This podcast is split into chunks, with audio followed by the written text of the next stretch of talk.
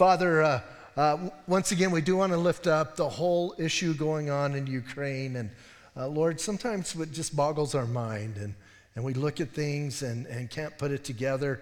And God, I'm glad that you have a plan. And Lord, that you're in charge. And even when it, even when it seems catastrophic, we know you haven't given up your throne. And so we pray for a resolution. We pray that, that, that uh, God, things would get settled and people would be saved. Thank you for uh, the Calvaries that are impacting that area. Lord, some who are, are planted there and staying there and ministering, just anoint them, use them, and, and use other efforts going in. God, just again, I pray that out of the ashes you would bring beauty and you would be glorified. And as we look at your word tonight, Lord, speak to our hearts. Again, a topic that sometimes we, uh, for some of us, it's difficult. For some of us, it's, it's uh, different. For some of us, it's, it's news. So bless this time, God. Give us hearts that desire to follow you and desire, God, to walk with you and glorify you. And we pray these things in Jesus' name. Amen. Hey, as we uh, continue here, it's interesting. Peter has been speaking a while about just our, our obligation to one another, just as a family of God. And then he kind of broke it down into the area of, he talked about the whole area of submission that we all really like. And he talked to us about our responsibilities with government that we're to submit to the authorities there. He talked about our responsibilities as, as in the workplace, that we submit to our employers and work there. Now he's going to bring it directly into the family and talk about it. So, you know, there's some that say, Where did Peter, like this came out of left field? But it's not. He's been talking. Listen, we have to have this attitude. And I think it's hard, especially for Americans, it's hard for us to get the attitude of submission. In America, we think we have you know, my rights and I and I and me and I. And the Bible says, listen, we're supposed to be servants and we need to learn to give up some of our rights for Jesus. And so Peter's going to hit us pretty hard with that, talking about that and, and kind of bringing that to light. Now, here's the thing interesting to me this is just for us. If you've been coming on Thursday nights, this is the third time in a year that we've been studying wives and husbands. So here's, I'm thinking God is like trying to tell us something. I don't know. You know, we keep coming up, He keeps coming back and coming around. And uh, I, again, I think it's important we need to we need to realize something that the real issue is not knowing what to do, it's doing what we know. And so, this is a challenge, I think, for all of us as we look at this scripture. Listen to what he says in verse 1. He says, Wives, likewise be submissive to your own husbands, that even if some do not obey the word, they without a word may be won by the conduct of their wives. And when they obey, or when they observe your chaste conduct accompanied by fear. So, listen, as, he, as he's getting into this, obviously he hits it right on, and right away he talks about the idea of submission. And, you know, the problem is, I think we kind of look at that and maybe define it from our cultural view and, and kind of go that direction, and that's a bad thing. He's not saying that men are elevated over women, he's not saying that women are under men. Bottom line, God, if you've noticed, God created an orderly universe. It's an order. And everything is in order, and God created order. And to have order, you have to have some things or some that are over things and some that are, are in that area of submission. It's just the way it is. It doesn't mean one is greater than and one is less than. I was talking before service with uh, uh, uh, the group in there, and we were talking about, and, and specifically Eric and I were talking about my military time. And I brought it up before. It was not my favorite time in life. You know, it was just one of those things. And, and yet, here's what I understood, even, even though I didn't like what I was doing, I understood there was an order. And I understood that the people over me, they, hey, they weren't better than me, they weren't greater than me. They had a different position than I had. And they were over me, and I submitted to that, sort of, most of the time. But we're supposed to do that. Listen, and, and we need to understand that. So he's not saying, it always bothers me when people say, well, I, you know, I think this is archaic. And I don't think it, you know, we don't have to, we can ignore verse one, we can ignore verse two. And here's the thing anytime that this is brought up, whether we're in Peter, whether we're in Colossians, whether we're in Ephesians, whether we're in Timothy, every time it's brought up, it's not just an isolated thing about wives submitting to husbands. It's a whole chain of things. And oftentimes he brings up children submitting to their parents. Most of us agree with that, right? And most of us don't think it should be reversed and parents should submit to their children. So we understand, listen, we understand that. So don't get all uptight. Just take a breath, chill out, and receive what God has to say. And it's okay. So listen, again, as he says this, he's saying, he's saying, wives likewise. So what is that? Just think about that. What is the likewise about? Well, he's just talked about Jesus submitting to the Father. And is Jesus less than the Father? No. I was going to answer that in case somebody like yelled out the wrong answer. Every once in a while, you do a rhetorical question and somebody answers it, and you're going, ah, yeah, yeah, yeah, yeah. So, listen, Jesus is not less than the Father. He's equal to the Father, but he willingly put himself under the Father in the position of being our Savior. So, here's what he's saying. Likewise, like what we just talked about in verses 18 through 25, he says, Likewise, wives, be submissive, listen to this, to your own husbands. I have heard it taught that all women are to submit to all men. That's not what he's saying. That's just bogus. That's some weird people getting into that. If people are teaching that, you need to get away from those teachers. He's saying, Wives, do what? Submit to your own husbands to the one you're married to, to, to the one you've committed to. And listen, I don't think that's a bad thing. Again, it's not you're less than, it's not that you're his doormat. And if he's treating you that way, you probably need some counseling. And you need to come in and talk to some pastors and, and get involved in that. Having said that, I always like to bring up, because he's talking about submission, if there's abuse going on, physical, mental, sexual, you don't submit to that. That's crazy.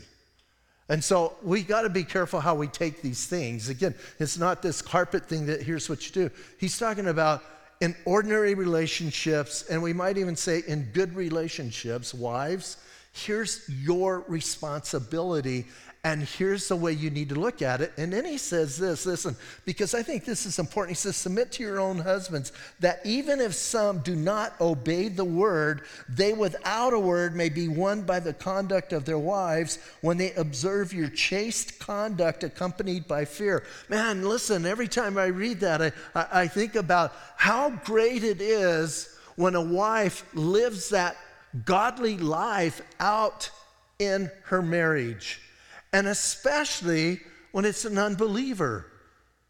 You know, I have sometimes, and you're going to have to excuse me because I'm going to get really kind of blunt. Sometimes I have spiritual mamas coming in here telling me what a flunky their husband is and how he needs to get it together. That's ugly. That's not right. Listen, and some ladies say, but man, he's an unbeliever. And, you know, me, I have that straight answer you married him. Like I didn't marry him. And hey, you need to understand something. Peter here is saying something. Culturally, for them, it was more difficult than it is culturally for us. For a woman to get saved in a, in a relationship, for her to get saved and her husband not saved, that was dangerous. And here's what Peter says Live your life before the Lord and let Him take care of your husband. Let Him work on your husband. And then let's bring it into the, 20, the, the, the 21st century here in America. Don't be a nag. Just don't do that. Don't always be coming home. You need to believe this, you need to believe that. Or don't watch some Christian show and turn it up as loud as you can so you make sure he hears it. And then you make sure he knows that you want him to hear it. Are you with me? Listen, here's what he says. He says it real simple. He says, listen, he says, that even if some do not obey, and here's what he's talking about he's talking not about somebody who's just an unbeliever, he's talking about somebody that has been vocal about their unbelief. Like, kind of like, you're not going to make me believe. Whenever I read this, I think of my own life. My wife got saved before I got saved. And I kind of had that attitude. I kind of had this attitude. I don't care what you do, I am not going to believe. I didn't, and you know what? I didn't want to believe. Even before she got saved, I didn't want to believe. After she got saved, I didn't want to believe. I even talked to God sometimes. I didn't know I was talking to God. I thought I was talking to myself, and He eavesdropped. And I'm having this conversation, and I'm saying, I don't want to believe. I don't want to do this. And, and He's talking about that person who's rejecting everything. When Gaynell got saved, the only thing she ever said to me was, Would you like quit cursing so much? And my godly response was, This is my home. I will do what I want in my home. That's ugly. But you know what? My wife didn't get mad at me. She didn't throw anything at me. She didn't stab me. she just started living a Christian life in front of me. And that's what Peter's saying to do. I think, I think it's important, you know, and I thank God that my wife did that. I thank God she was that example to me and lived that example because then that did eventually influence me and cause me, listen, and drew me in. So he says, How do you not know that with that kind of conduct you, you might win them over without a word? Now, it's interesting. I didn't, I didn't think this needed to be brought up, but Every, everybody I read brought this up. He's not talking about without the Word of God. And I don't think that's implied here, but they said, you gotta, you know, it's not. And I'm thinking, well, I didn't think he was talking about the Bible. Listen, you can't get saved without God's Word. That's obvious. So he's not talking about the Word of God, but he is saying, listen, he's telling you, don't be somebody who you're always on, on him and telling him. And then I love this they, when they observe your chaste conduct accompanied by fear, he's not talking about fear, ah, he's talking about respect. When you're living in your home in such a way that there's respect going on, you're going to influence that. And then he goes a little bit further. It is interesting. I guess I should bring this up now. It is interesting in some people's minds that Peter spends six verses talking to women and only one verse talking to men. I don't have a comment for that. I just, it is an interesting observation. And it's interesting the commentaries, how they would make excuses and stuff. And, and I'm thinking, you know, you try and say any of those things, it just kind of falls short. So here's what I think I think something was on his heart. He was observing his culture.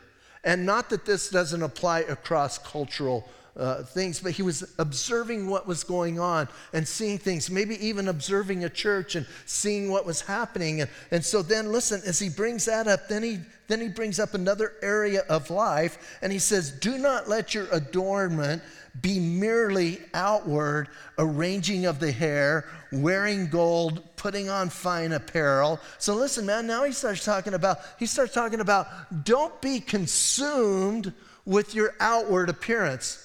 Listen carefully. He doesn't say, don't worry about your outward appearance and don't do anything. Because there's some who take it that way. And he's not saying you shouldn't, you know, you shouldn't do anything. And Timothy talks about it. And, you know, some people say, well, can women not braid their hair? Can they not wear jewelry? Can they not do that's that's not his point. His point is don't let that be the thing that defines you. I think it's okay. I've said it before, and, and I got it from J. Vernon McGee. And, you know, he talks about, hey, you know, should women wear makeup? And J. Vernon McGee says, if the barn needs painting, paint it. I'm just quoting what he says. Kind of makes sense, doesn't it? So, don't throw stuff at me, right, J. Vernon McGee? You want me to do it in his accent? My friends, let me tell you. No, I'm sorry. But listen, he's not saying that because I think a husband is blessed when his wife wants to look nice. I think he's blessed by that. I think he's blessed when his, his wife wants to, you know, make herself look nice. But he says, don't let that merely be what you stand for. Don't let that be everything that you stand for. Don't get to the place, listen, I don't think I don't think a lot of guys like their wives like trying to be, you know, more masculine. I think they want them to be feminine. And I know that doesn't go with our culture. I understand that, but it's a reality. It's where we're at, and it's truth in Scripture. So he says, listen, don't, and, and, and, and according to my understanding, I didn't realize it till I studied it this time. According to my understanding, there was a big deal in that time about women in their hair. And I thought, well, that's kind of weird. You know, they, they surely didn't have beauty shops and, you know, places to go get your hair done. And they said it was huge. It was huge. They would purchase wigs from Germany and expensive wigs to do things with their hair and, and do certain things. So, I, again, I think that was influencing what he says, but ultimately it applies to all generations. He says, don't let your adornment merely be merely outward. And then he says this after he talks about some specifics, he says, verse 4 rather, let it be the hidden person of the heart with the incorruptible beauty of a gentle and quiet spirit, which is very precious in the sight of the Lord or in the sight of God. Yeah. You see, that goes back to verse 1 and 2, doesn't it? Don't just, you know what? You can put on all of the all the stuff and, and etc. and do all of that, and you can still be ugly by the way you live, by your heart, by your attitude. So it's an important. He says, man, listen, let it be your heart. Let, let, let your inside come out. Let that be something that, that your husband can see. And I think that hidden person, I love that. And it's a beauty. Listen, that beauty can't be corrupted. Here's what I've noticed. Well, I shouldn't say that. I don't know that I've noticed it. Well, I've kind of seen it. Well, not really, but you know, it's like it's like sometimes, you know, you see these these glamour stars and then they take everything all all their makeup off. They take all of the and all of the push and pulls and all of those things, and they just look normal, and you're going, wow. Like, I don't think anybody wants to wake up to somebody that they didn't go to bed with. You know what I'm saying? like, whoa, where did she come from? Type thing. So he says, listen, let it be on the inside. All of that stuff on the outside, it goes away. The inside doesn't. And I think we need to understand that. So, so again, once again, pushing that whole idea of let it be something that's not corruptible and have that, listen, gentle and quiet spirit. Oh. I don't care if you're male or female. Nobody likes somebody that's just being argumentative and, and, and uh, arrogant and rude and etc. So have that gentle, quiet spirit. There's nothing like that, right? Even, hey, when you're having, when you're having discussions with your spouse, you know what I mean by discussions? Isn't it better when it's quiet and gentle? And you know, I think this, this can go back into verses one and two. Here's what I think it's important, ladies, especially if you're married to an unbeliever. Why don't you start looking up to him and respecting him? And here's what I love to tell ladies why don't you start asking him Bible questions? Most of them would go, because he's dumb as a rock, that's why. You're not going to ask him anything? Why don't you start asking him? And you know what? And, and if he says, he, he might say, I don't know, why don't you tell him to come and talk to us and maybe we can help him find some answers? You start doing those things. Listen, it starts changing. I'm a guy. I know that guys love to be respected and love to be by their spouse. Hey, what do you think of this? Or tell me what this means. Or how can I, how can I really make this part of my life? And you start doing that, it's going to change how he does that. That gentle and quiet spirit. Oh, now he gets into an area. Some of this I'm thinking, Peter, man, you are brave.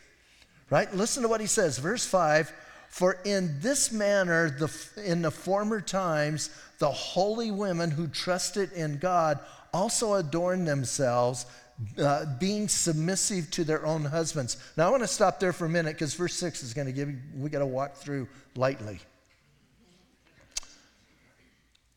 Think about the ladies you read in the Bible, the ones that become kind of your heroes. And think about the ones who are not so much a hero, aren't a great example. Every time I think of the bad example, uh, you know, and, and I'm talking about that had some kind of influence, I think of Abigail. What a mess. And some of you go, I don't remember her. Check her out. She was very disrespectful to her husband. Then her and David got together, and I don't think that was a good thing.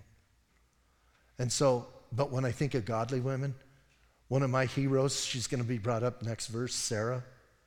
I, I read about Sarah and I think, what an incredible lady, right? How many of us would appreciate for our spouse to come home and say, hey, honey, we're going to move? Where are we going? Don't know. How long is it going to take? Don't know because I don't know where we're going. That's a scary thought, isn't it? But here's what I know God told me to go. And yet, here's you you don't read at least of Sarah kicking and screaming and having a fit. I don't know, maybe she did. But you don't read that. The only time I think where Abraham was a little bit wise in his relationship with Sarah is when he went to offer Isaac on the altar, and he just said, We're going for a little camping trip. Right? Because you don't want to tell your wife, honey, I have to go offer our son on an altar. So I think that was wise and, and uh, looking at that. But listen, he says, look at the women of old. And again, not that the not as some archaic belief, look at how their lives went, how their relationships went, especially their marital relationship. Look at that and observe and try to duplicate what they were doing. Then he says this. So he's talking about the women of the old. They were being submissive to their own husbands. Own is there again, not somebody else's husband, not every man, to their own husbands. And in verse 6, as Sarah obeyed Abraham. That part we like. Now listen, calling him Lord, whose daughters you are, if you do good and are not afraid with any, ter- with any terror. That's a tough verse, right? I don't think Peter's saying we need to call our husbands or ladies need to call their husbands Lord. That's just bizarre. I know some men, Christian men, who requested that of their wives. I know one in particular that was in some ministry that we were part of, and he made his wife call him Lord. That was just weird. Like, I want, I want a relationship with my wife. If I bring that up, I'm not going to have a really good relationship. and he's not talking about that. But here's the thing we need to remember when we're submitting, whether we're submitting to the authority of the government, whether we're submitting to our employers, whether we're submitting as wives to husbands, we're supposed to do it as unto the Lord. And when we do it, we need to submit as though we're submitting to Jesus Christ. I think the major problem in the world today, at least our world in America, is we don't see enough of real submission to Jesus Christ. And that's not a great example for what he's talking about. I believe if we were people who we were more genuinely submitted to Jesus Christ as the church, I think it would influence marriages to a greater degree.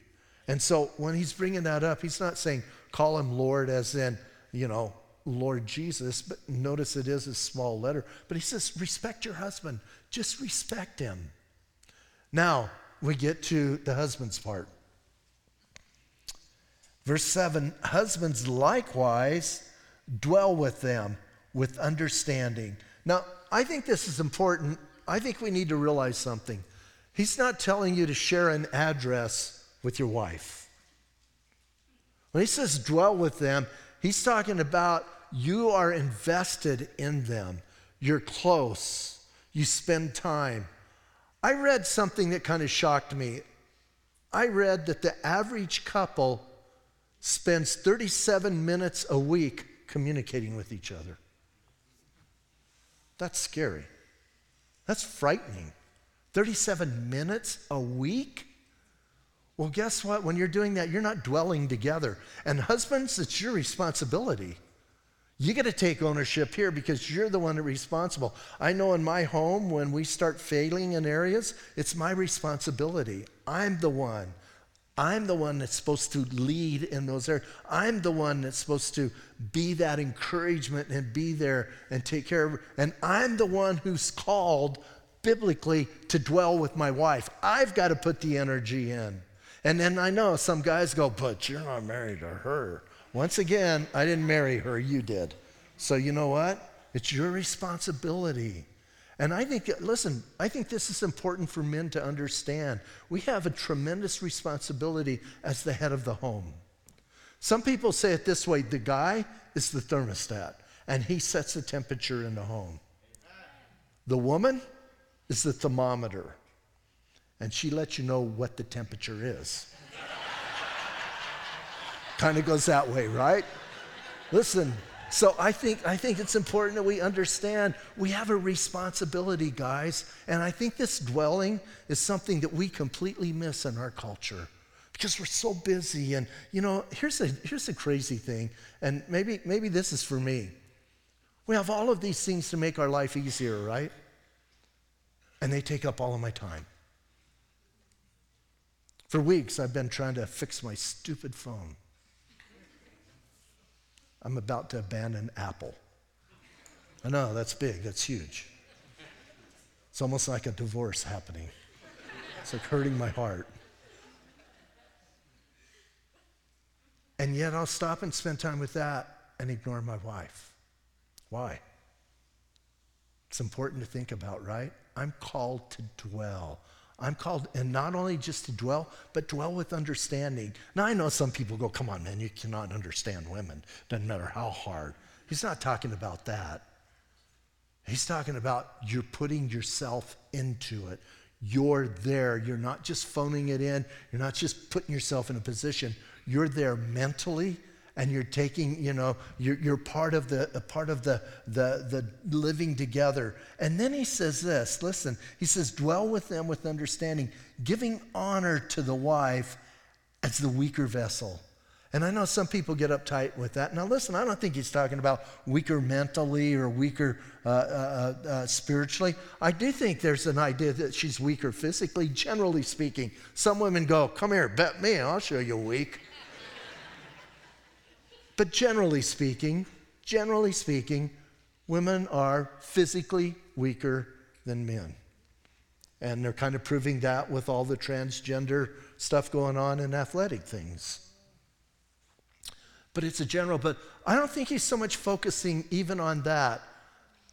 Whenever I read this, I, I, I think about myself. I, and most of you know, I did pottery for, Gaynell and I had a, a pottery business for 15 years in Bisbee. And and we did it for a living, but before that, we did some stuff. And, and so in pottery, I did what was called stoneware. Stoneware is kind of a clunky, kind of thicker stuff. And, and I kind of look at it this way like when you get a dog bowl, you want something with a big lip on it and stuff so you can knock it around and it's okay and it doesn't get chipped.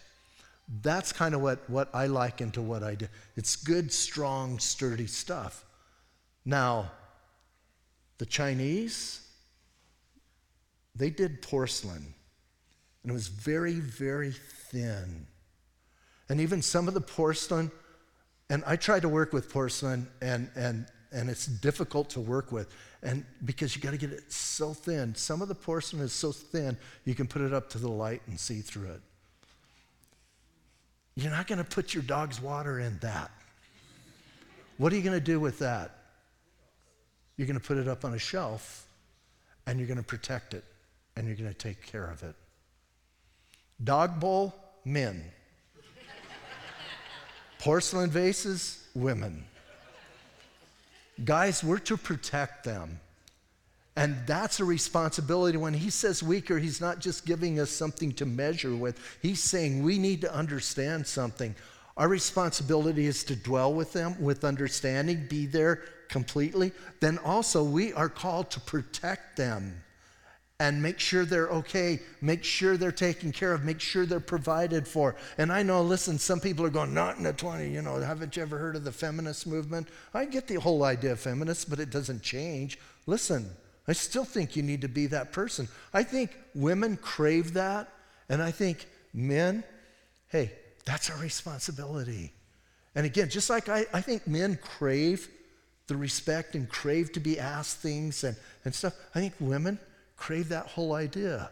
And I know, listen, I know some people, some people have told me they'll open a door for a woman today and I can open my own door. What's the matter with you? And listen, if a woman's doing that, she's like off her rocker. There's nothing wrong. Listen, all that is is showing respect. You don't do that because you don't think the person can open a door. You're doing that because you respect them and you want to bring him honor. That's what he's talking about here. So, so again, now listen, here's what he says. He says, give an honor to the wife as the weaker vessel. So you give her honor, you protect her. And then he says this. He says, and as being heirs together of the grace of life. Oh, do you understand? He went from wives, submit to your husbands, and he's talking about husbands dwelling, and now he put us all on equal footing, and he goes, listen, you're heirs together, joint heirs of the grace of, of God, and you're working at this thing together. I love the idea that my wife and I are working together at our relationship with the Lord. We work with each other, we're heirs together, and we're going to make it together. Hey, I need her, and I believe she needs me, and we need each other. Then I think, and then you get into, I have a ministry that God has given me, and you know what?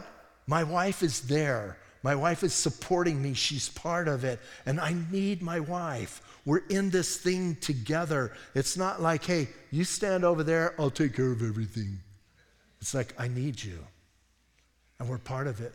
So he lets us know in our relationship, listen, as, as, we're heirs. And then he says this important part guys, listen up. I think if you're not doing all of this and you know you don't understand that you're heirs together of the grace of life, he says what? That your prayer, prayers may not be hindered.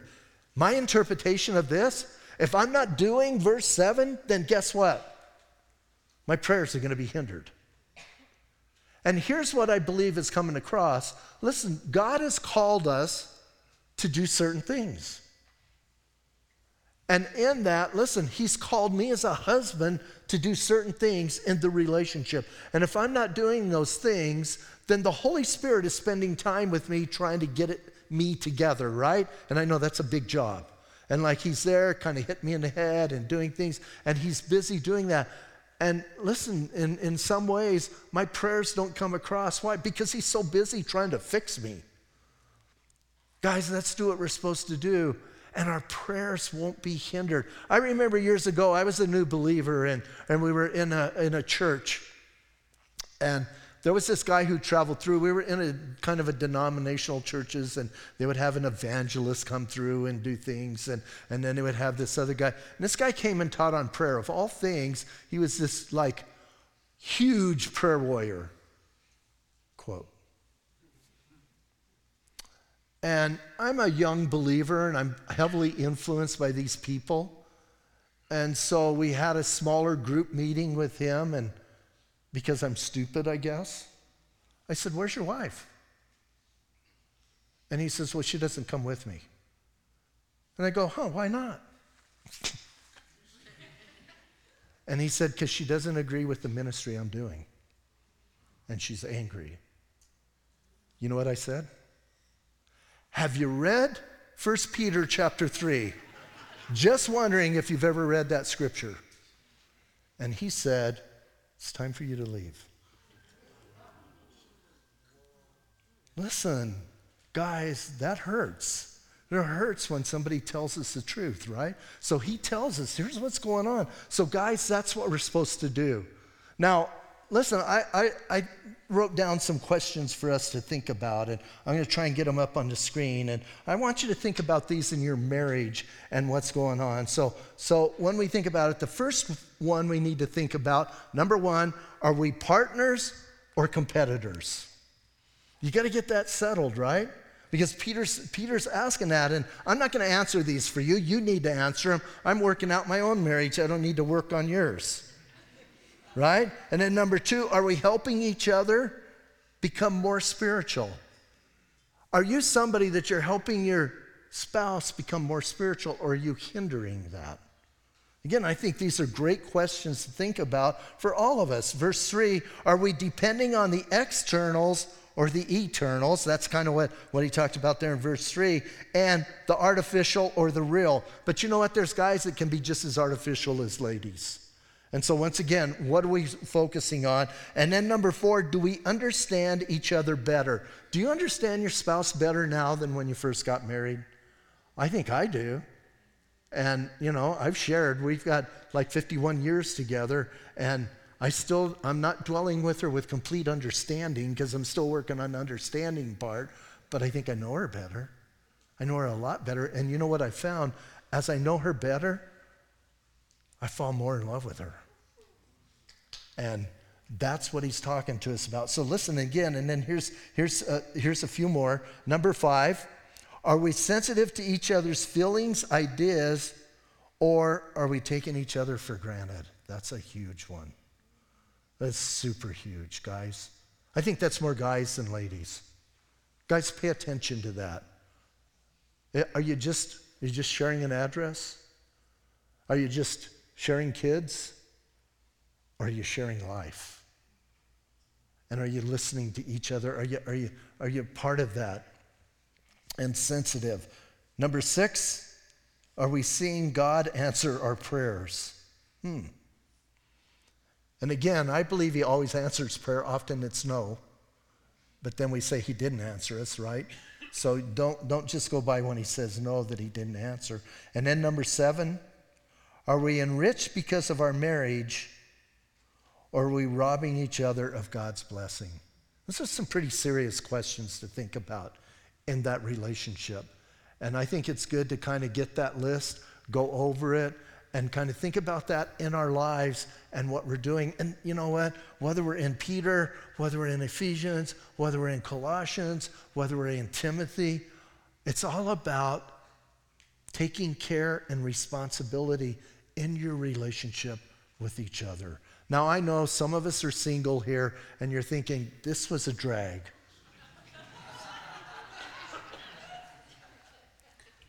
it's okay, it's not a drag. This can, listen, you can't apply some of the intimacy things we talked about to every relationship, but you can apply this to most relationships. As a matter of fact, look at the next verse. Look at what Peter does. He says, finally, so listen, finally, I think finally he's not like going, finally. I think he's going, the last thing we want to talk about is we've been talking since verse 11 of chapter 2, and we've been dealing with relationships and we've been dealing with each other and, and been talking about each other. Finally, let's wrap this thing up, whether you're husbands and wives, whether you're employee, employer, whether you're government or, or, or the person submitting to the government. Finally, all of you, underline that in your Bible, all of you, not just some, not just part of us, all of us. Here's what he says all of us be of one mind. Oh, he's going to give us five things here. Now, listen, be of one mind. He's not talking about, listen, he's not talking about uniformity. He's talking about unity. There's a big difference. We all don't have to think exactly the same. I think I've told you before, one of Robert Furrow's favorite quotes is if we agree on everything, one of us isn't thinking. And then he always says this, and I know I am. So when he quotes that to me, I finish it before he can. He says, if we agree on everything, one of us isn't thinking. And I go, and Robert, I know I am. Right? So we need to we need to know that. Listen, he's not talking about he's not talking about compromise. He's not. Ta- here's what he's talking about. He's talking about reality. And as brothers and sisters, we need to be unified in the direction we're going. We need to be unified over the essentials of the faith, over what we call the, the things that make us saved and, and the things, quote, that keep us saved. For instance, coming to the Lord's table. We need to be unified over that. We don't want to come to the table all, all sideways and, and messed up. We want to come what? As the body of believers. So he says, listen, one mind, and then he says, then he says, uh, finally, you have one mind, having compassion for one another. Oh, we could say it this way let's be a little bit sympathetic towards one another. Give each other some space. Nothing bothers me more than when we just like want to cut somebody off because they did something maybe we didn't agree with, or maybe even, maybe even a sin, but all of a sudden, pfft, why don't we love them through it? Why don't we have some sympathy? Why don't we have some care for them? Do you hear? Do you hear the heart? This is Peter the fisherman, right? And then, and then listen, he says, he says, uh, having compassion for one another, love as brothers.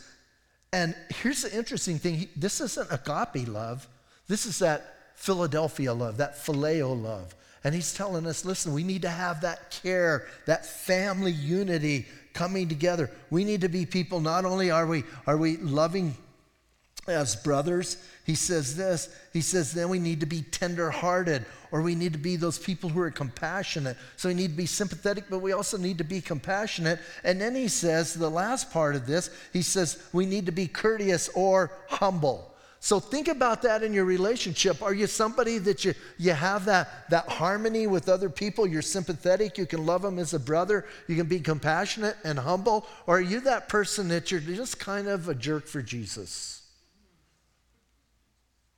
Answer those questions. Again, think about your life. Peter didn't write this just to like fill up a page. He wrote it to challenge us and bring us to that place where, where we're looking at it. And then, listen, he goes a little bit further not returning evil for evil. Oh, oh. Are you one of those people? Do you like to get even? I remember I used to say this, I, I've shared it before. One of my favorite sayings and I am Serbian, so you have to understand that part. One of my favorite sayings was this Man, it takes a lot to make me mad. But when I get mad, it's forever. And I get even. That's ugly, isn't it? Isn't that horrible? That's your pastor. Well, not really. That was, that was a guy before he got saved. That guy's gone, right? So listen, don't return stuff. If somebody says something to you, eh, even if they're, listen, if they're like the most heathen person in the world and they say something nasty, don't worry about it. Why do we always have to have an answer? Because we're Americans, that's why. And listen, so he says, he says again, not returning evil for evil or reviling for reviling. Don't try and do that. But on the contrary, blessing. Have you ever just walked away blessing somebody? Now listen, don't be the jerk going, oh, I just bless you as they're cursing you. Don't do that. That's going to like escalate everything, right? Just go away praying for them. I think one of the greatest blessings we can do is pray for people. I remember years ago there was some Jehovah's Witnesses at my door, and and uh, we were having a discussion in the front yard. And uh, uh, I was talking to him, and then the one younger guy, I said, Hey, you know what? What's your name? And he told me his name. I think it was Steve. And I said, You know what, Steve? I'm going to pray for you. And the older guy goes, You can't. And I go, I don't think you can tell me how to pray. I said, You know, right now, I'm going to pray right now. well, you can't. And I go, His name's Steve. I'm going to pray for Steve. You can't do that. And then they left rather rapidly, and guess what I did? I prayed for Steve and the old guy. Pray for him. Listen, we can do that. It's one of the greatest blessings we can do, right? And we, we listen. So he says, he says, do that. Con-, and he says, but on the contrary, blessing, knowing that you were called to this. Hey, saints, what are you called to? What are you called to? You're called to be a peacemaker. Do you know that? Blessed are the peacemakers.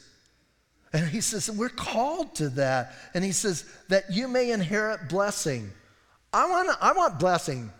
You know, it's kind of funny to me. Some people go, You can't ask God for certain things. I ask God for everything. I ask God for really big things, I ask God for little things. I'm not afraid to ask God. Here's what I know if I don't, if I don't need it, and he doesn't want me to have it, guess what? I'm not going to get it. It's not like if I ask him, he goes, oh man, Pat asked. I have to give it to him. I didn't grow up in that kind of home, right? I asked my parents for things. If they didn't think it was appropriate, I didn't get it.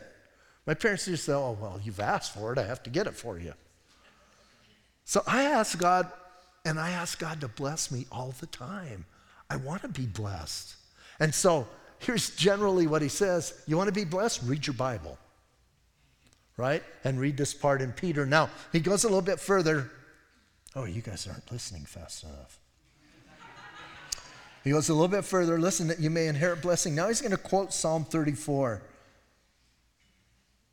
You know, in our Declaration of, of uh, Independence, it says that we can, uh, I had it in my head and I lost it. Life in the pursuit of happiness, right? Are we supposed to have this pursuit of happiness? Pursuit of happiness, happiness isn't what a lot of people think it is. A lot of people think happiness is getting enough material things or having enough beauty or whatever. That's not happiness. Listen to what the Bible says life, liberty, and the pursuit of happiness. There, my brain kind of kicked in. So listen to what he says. He says in verse 10 here's, here's what true happiness is. For, quoting Psalm 34, and you can, you can look at that, write it down. Psalm 34 He who would love life and see good days so you want to love life and see good days? Hallelujah, huh? Most of us say yes. Let him refrain his tongue from e- evil and his lips from speaking deceit, and let him turn away from evil and do good. Let him seek peace and pursue it, for the eyes of the Lord are on the righteous, and his ears are open to their prayers, but the face of the Lord is against those who do evil. I don't think there's a lot of need for explanation there. I think that's pretty plain. And again, this is a psalm of David. I think David kind of had experienced certain things and knew what he was writing about. So, hey, you want to you want to love life? Like I think life is fun. I, I'm not somebody who, man, I'm just waiting to die. Or, man, I just hope Jesus comes right now. I hate this place. I think life is fun. And I think we should, I, listen, I think we're, if, if you're saved, you're going to heaven, right? We should enjoy the journey. Like it should be good now. We should enjoy life. So that's what he's talking about. But how do you really enjoy life? Then you enjoy life what? You like you're somebody, you refrain your tongue from evil, you refrain your lips from speaking deceit, you turn away from bad things, you seek peace, and you understand that God is watching wherever you are. He's always watching. And check this out. That should bring you comfort. God's not watching to smack you right? He's not like watching, like, man, I hope you mess up. I'm going to knock you. That's what a lot of people think. When I think God is always watching over me, here's what I think. He's going, oh no, look what Pat's about to do. And he grabs me. He says, I'm not going to let you do that. You know, we've talked about before. I don't think a guardian angel would work well with me. I just think it would just, I need God. I need a big God to take care of this. So he says, Listen, man, God is always watching. That should bring us great comfort, shouldn't it? So, what did we learn from, from Peter? Eh, we learned that we have some responsibilities. You see, this thing called this Christian life, yeah, we're saved by grace and we're kept by grace. And we go to heaven by grace. None of these things earn us salvation. There's things that happen in our lives because we're saved. And because we're saved, just like because I'm married, I do certain things to make my marriage strong and healthy. Well, then I have to do certain things to make my Christianity strong and healthy because I want it to be. I don't want to get to heaven and just make it there. I want to like come in like, and come in like on fire and excited. I don't want to get to heaven and go, really, this is it? Like, I want to get to heaven and go, yes. It's glorious. So that's what Peter's telling us here. So again, going back to last week, whether it's the government, whether it's our employers, this week, whether it's our wives, whether it's our husbands, in the church, we need to live like we're saved. And let's do that. Let's stand up and pray.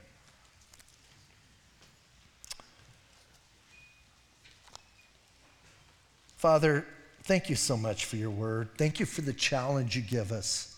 And God, what a blessing it is to be able to just read some clear, definitive things about who we are in you and about life with you. And so, God, take us and, and mold us and shape us. Give us insight, but fill us with your spirit. As I just reflect on those things we read, all of those things will be reality in our life if we allow the Spirit to, to produce His fruit in us. So teach us to yield to you, God, in Jesus' name. Amen.